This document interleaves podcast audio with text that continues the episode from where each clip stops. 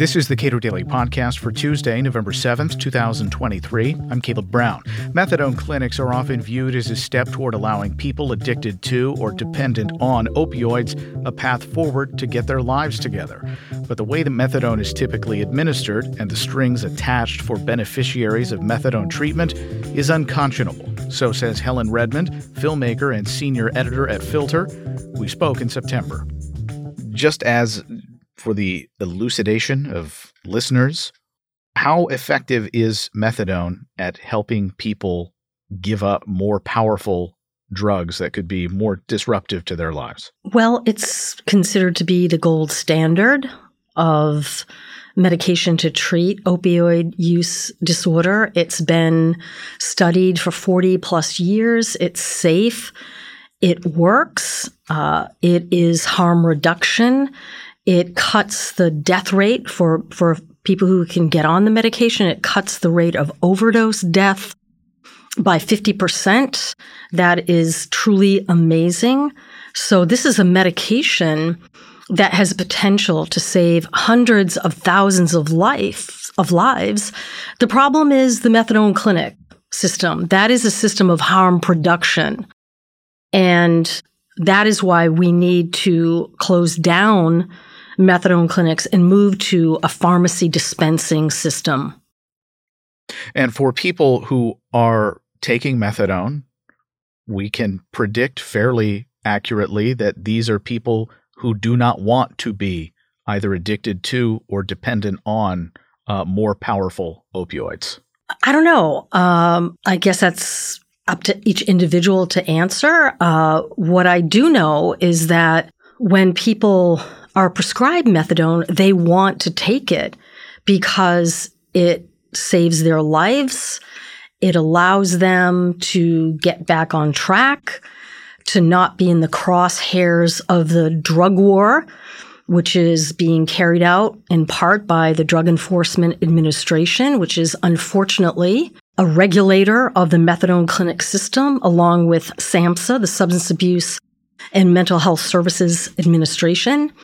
So people want to take methadone. Many want to stay on it, but it is the clinic system itself that makes it extraordinarily difficult to get into treatment and then to stay in treatment.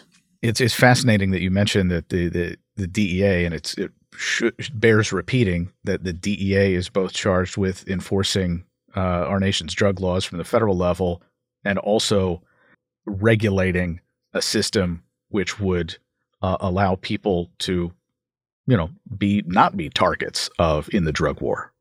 Exactly. And the clinic system is actually a front in the war on drugs because the origins is under uh, the the Nixon administration back in the 70s, but the Nixon administration worked closely with the Drug Enforcement Administration to create this clinic system, which is very carceral in nature. People who take methadone are controlled.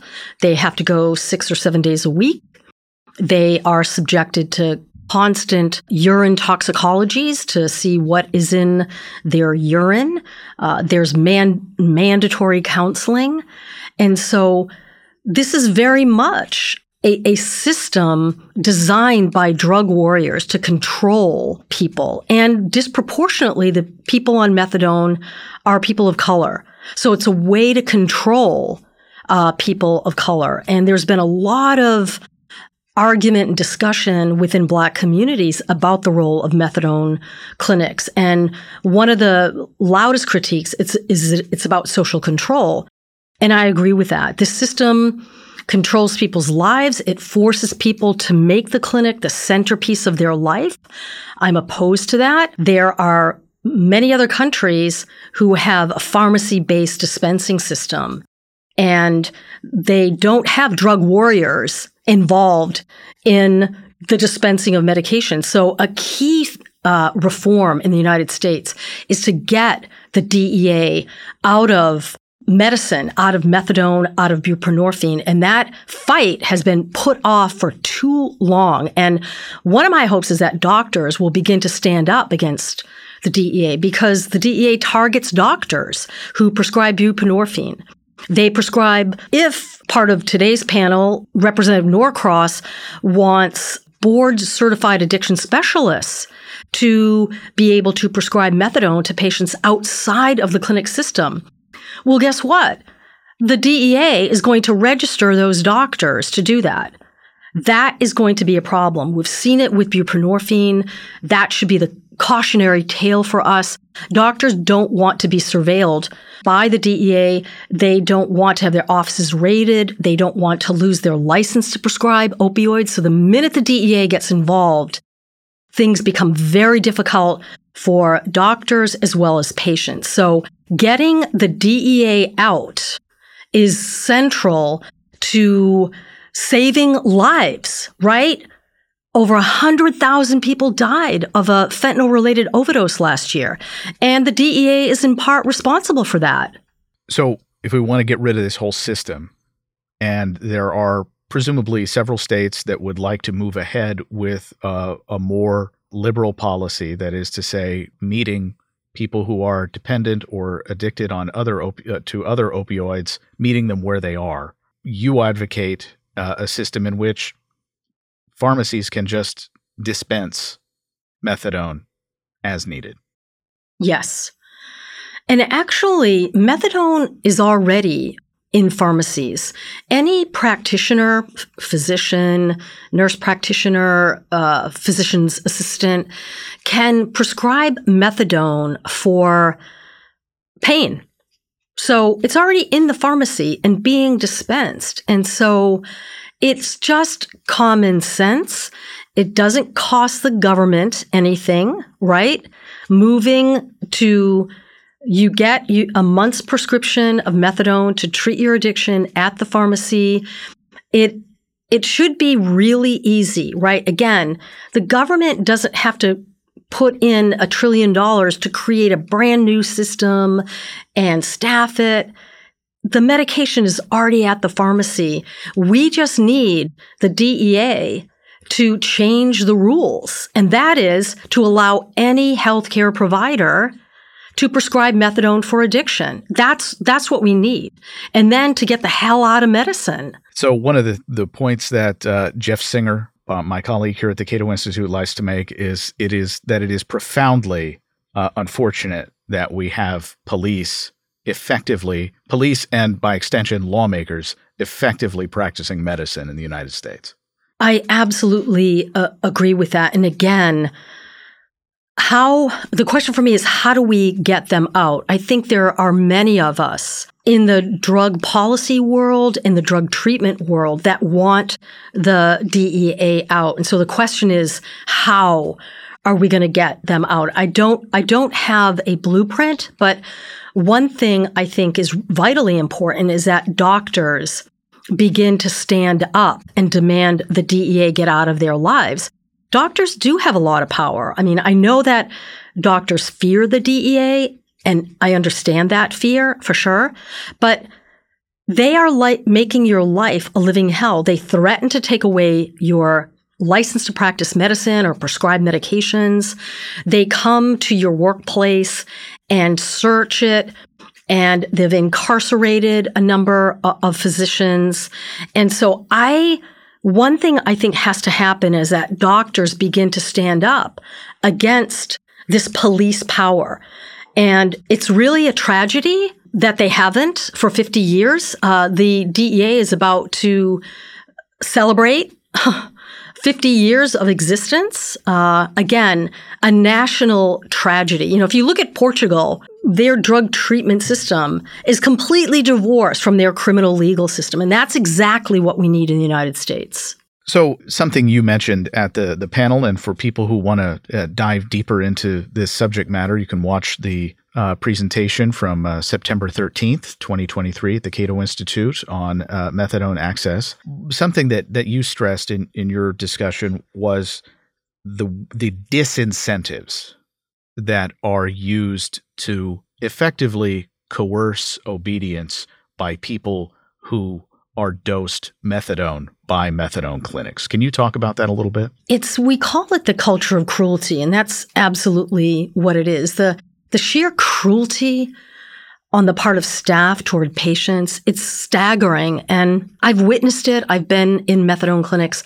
And then as a journalist and a filmmaker, I've interviewed people all over the country and internationally, actually, about their experiences. And this culture of cruelty, it comes directly from the DEA. So methadone was the the origins of it again is to control people of color. And how do you do that? You create a clinic system that essentially doesn't allow them to ever get out of it. So the culture of cruelty includes having to go to a clinic six or seven days a week. Now think about that. Can anybody get somewhere six or seven days a week exactly on time during these narrow windows where they can get medicated? We live in an era of climate change. Every time there's fires in California, or there's a tornado in the Midwest, or there's a hurricane. I, I think about people who are trying to get to their clinic to get medication, right? So that's part of the culture of cruelty that you have to be in attendance six or seven days a week. And if you're not, you're punished. Constant urine screening, the toxicologies, that's everything in methadone clinics. I'm hearing a lot now clinicians who work in methadone clinics say, no, no, no, we don't, we don't, we don't use them. We just use them to have a conversation. That's not true. I've interviewed lots of people who say, my urine tox is positive for alcohol. It's positive for cannabis. And they took away my take homes or they increased my dose or lowered my dose. And I wasn't uh, on board with that.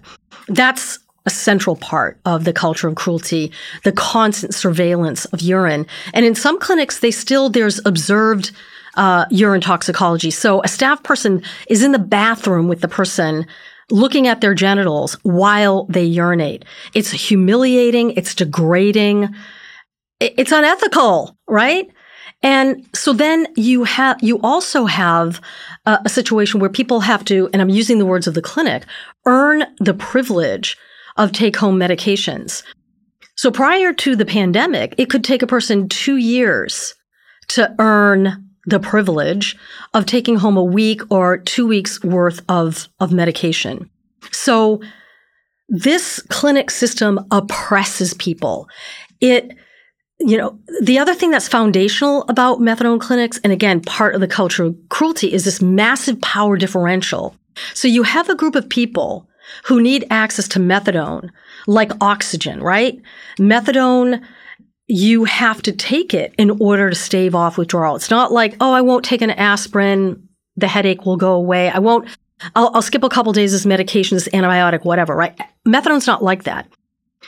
The staff who are behind the bulletproof plexiglass window have your medication.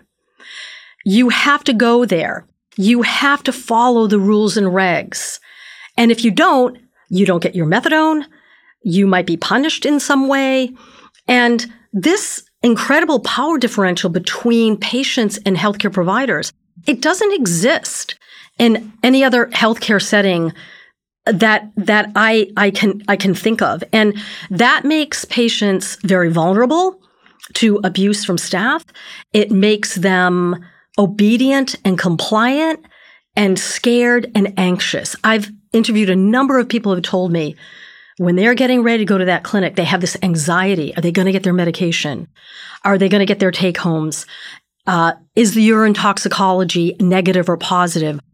I, I had, I, I spoke with a woman, uh, she made the quote mistake of eating a poppy seed bagel and was concerned that her urine toxicology would come up positive for, for opioids because she ate a poppy seed bagel. This is the level of cruelty and power and control that exists in clinics. And a lot of people don't know about it. And I'm making it one of my goals to help people understand what happens inside methadone clinics. They're very closed systems, just like jails and prisons, difficult to get in. They don't want cameras coming in. They don't want uh, transparency. And so that's what I'm trying as a journalist and a filmmaker to bring to, to, to methadone. We have an, a golden opportunity to eliminate uh, clinics, to abolish them and move to a humane system where people have dignity and respect and can go to CVS once a month and pick up their medication, pick up methadone. You mentioned the uh, the ways in which people who are uh, being treated with methadone end up making the clinic sort of the central part of their lives, and of course that's natural that that that would be the case for those people. Um, but also, I, I can imagine just being integrated into society more broadly. The fact that you might have to travel a considerable distance, multiple days a week, will interrupt your ability to have a thriving family life, to have a a job that you can do uh, with great regularity, all because uh, it, it, you know essentially a federal agency has uh, determined that this is the way things are going to be for you. I think you're right. It disrupts people's lives, and for any listeners out there who want to continue this inhumane apartheid, siloed uh, from the rest of our healthcare system. I, I have a challenge for you. I want you to go to a methadone clinic. Let's try to set it up. You go to a methadone clinic seven days a week for a year and see how it disrupts your life and see if you would, would then not be for this isn't even it's not even a radical reform. This is this exists in other countries, right? Pharmacy dispensing in Britain, New Zealand, Canada, Australia. We're not reinventing the wheel here. And the quality of life when you can get a prescription once a month, like every other medication in the pharmacopoeia, it's kind of incalculable, right? I mean, again, in interviews that I've done with, with people, they have to everything has to revolve around getting to the clinic. So work and family, vacations. Try to take a vacation when you take methadone. You have to have earned the privilege of enough take home bottles of medication. Say you're going on a vacation for two weeks, right? That is the, that is how controlled people are. You have to ask the, the clinic for permission to go on vacation in order to get enough medication. You're not free right? People on methadone are not free. They cannot get out of this clinic system that oppresses them. And so that's why it needs to be eliminated. That's why I have no interest in reforming a clinic system that is foundationally built on cruelty and is regulated by the drug warriors at the DEA. There's nothing worth reforming in that kind of a rotten system. Helen Redmond is a filmmaker and senior editor at Filter. Subscribe to and rate the Cato Daily Podcast wherever you please. And thank you for listening.